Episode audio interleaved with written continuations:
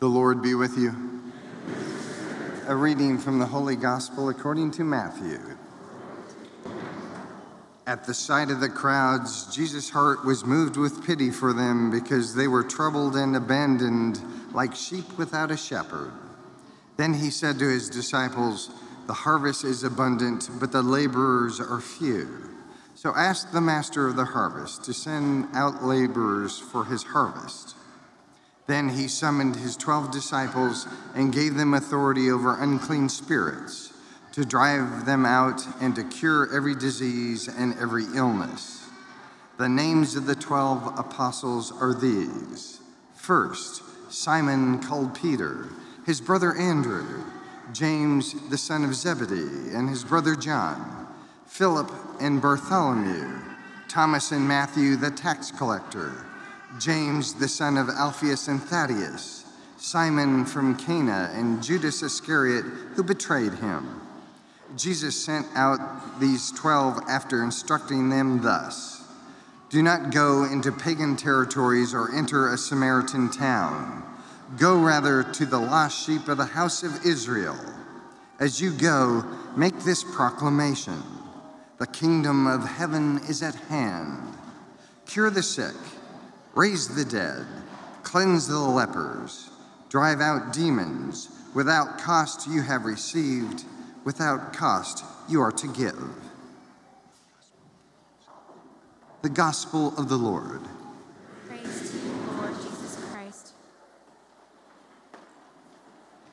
Thank you, thank you for taking a moment to pray with me. Uh, that, that prayer, that prayer, the litany to the Sacred Heart of Jesus, was a prayer that the bishops in the USCCB asked all faithful, all Catholics, all believers in Jesus Christ to pray this past Friday on the solemnity to the Sacred Heart of Jesus in reparation for the blasphemy and the insults that took place in the Dodgers Stadium in Los Angeles.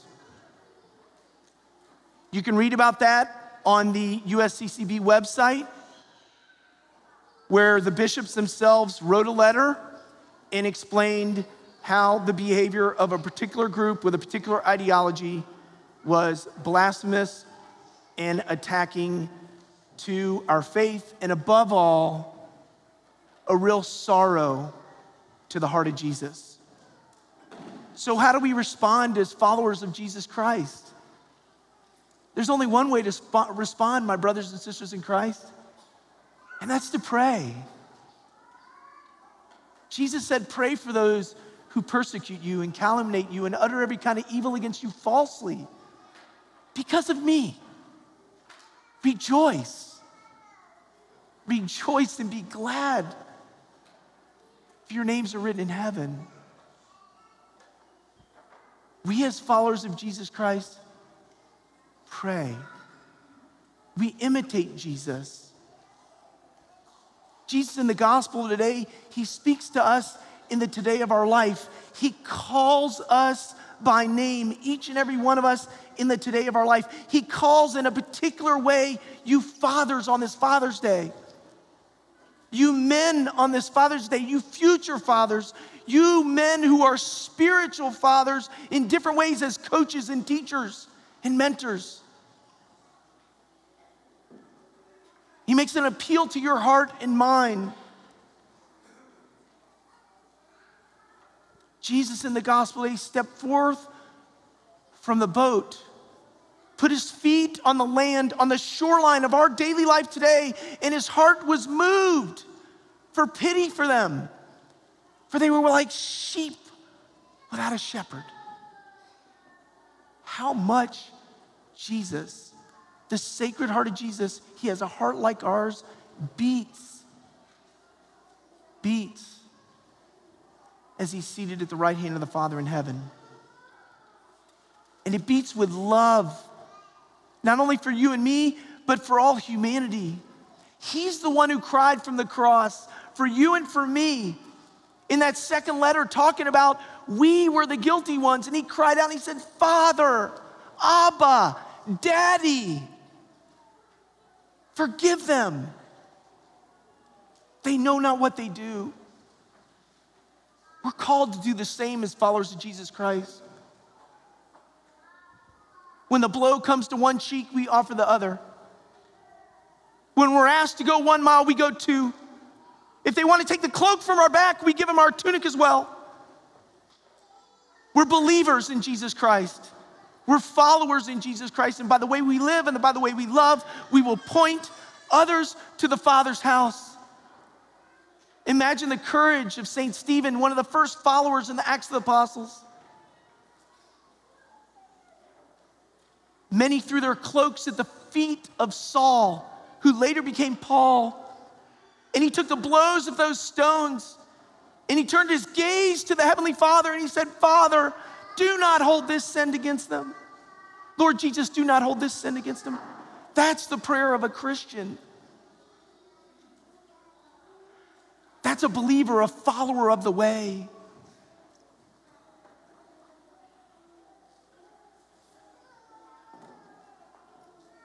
Jesus says in the gospel today, he speaks about the harvest is abundant, but the laborers are free few.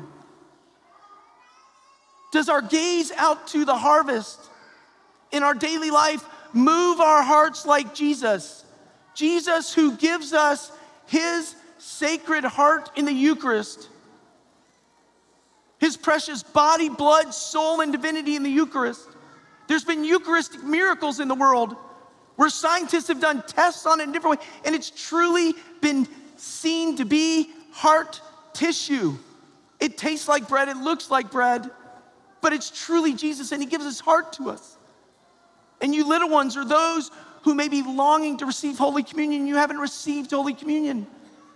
Or our brothers and sisters in Christ of the one baptism. You can open your heart and you can beg that living word to come to your heart through his living word that we read, that we can read on a daily basis. Feed ourselves on that heart so that our hearts truly will become more like Jesus.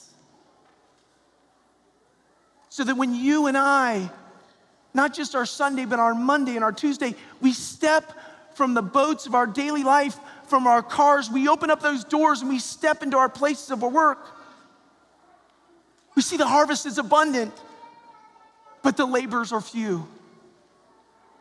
We step into the stores, into the communities, and in our places where we recreate, in our neighborhoods and from our homes, and we look out and we see that the harvest is abundant, but the laborers are few. Do I hear the call of Jesus to my heart? Do I hear Jesus speaking to my heart? I want to send you. Jesus says, Pray to the harvest master that he'll send out laborers to his harvest. How many people are praying all over the world and just think maybe they're play, praying for a church? We can only worry about this parish right now. Maybe they're praying for you and for me. Maybe someone in another state who's thinking about their young daughter or son that's a young adult in the city. That maybe, just maybe, some other young adult in the city who works in the same place with them will invite them back to church. As I know a young man told me a little over a week ago Father, Father, I invited this friend of mine to come to work to church with me. He's worked with me. I invited him to come. You know, it's been the first time he's been to Mass since his confirmation, since he was 14. And I invited him to come, and his heart was touched by the Holy Spirit, by the worship, by the way we pray, by the way we render glory to God in this encounter with our Heavenly Father. Yes, it takes an act of faith. Yes, we have to believe in the Holy Spirit, God's love that pours out and wants to touch our heart. Yes, we have to profess every week that yes, Jesus Christ is seated at the right hand of the Father with a body like ours, showing his Father his trophies, his glorious wounds for you and me, but also pointing down at us, calling us by name, and through the Holy Spirit wanting to speak to our hearts this day. This is our time. It's a time to pray. Pray for sending har- workers out to the harvest.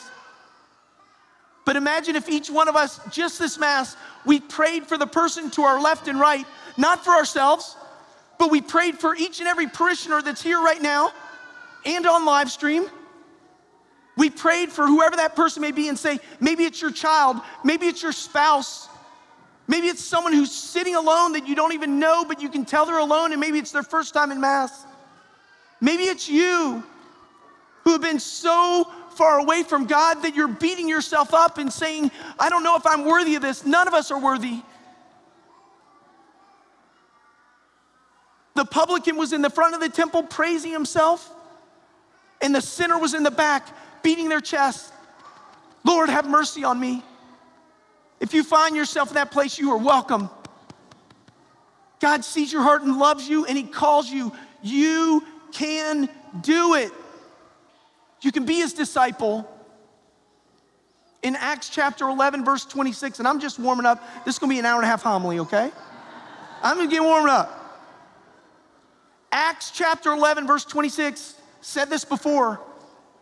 That's where the followers of the way, disciples of the Lord, because that's what they called themselves, they looked at Jesus and they followed Jesus. In Acts chapter 11, verse 26, that's where they were first called Christians in Antioch by people on the outside, by people on the outside of their lives looking in. How much, how much our country and our world needs fathers, needs men who fall to their knees in prayer. Men who honor their wives and guide their children. Men are going to stand up as protectors and providers and say, Leave the children alone. We can't attack their purity. We should learn from them because they're innocent. It's time. It's time to stand up with courage and be Christians, followers of the way, and do it the way the first Christians did. Build up your domestic church, build up your home. May it be a light in your community, in your neighborhood, so that others may see the good that you do and give glory to God. Do not be afraid. Do not be afraid to let the light of Christ shine from your lives and in your homes and in your marriages, in your place of work, in your schools, in your place of recreation. Light is attractive, and those who may be walking in darkness will be drawn, please God, to that light. And if anything, it may be us nailed to our cross that draw people, hopefully because Jesus said, When I am lifted up, then I will draw all people to myself because everybody suffers. Everybody suffers.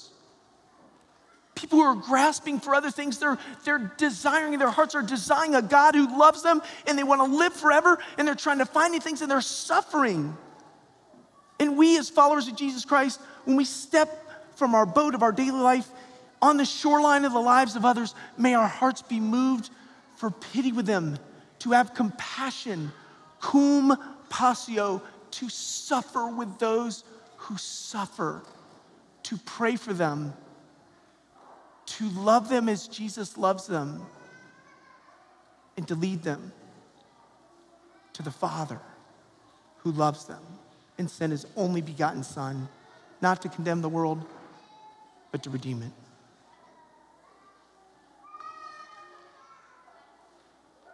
Imagine your world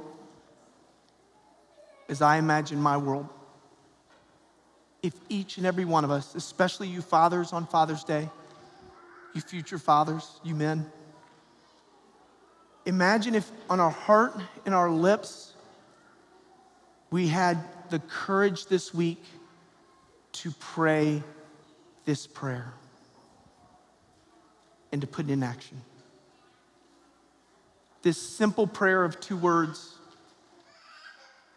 that when our feet hit the ground every day and when we get in our car and we step in our place of work and we go to our back to our homes and we're there with our spouses and we're, we're with our children and we're with our community these two words in prayer come to our heart and we pray them and we put them into action. Two simple words challenging words but words that'll be bring great consolation to the sacred heart of jesus these two words coming from your heart and mind send me. Send me. Dear Jesus, Lord, send me.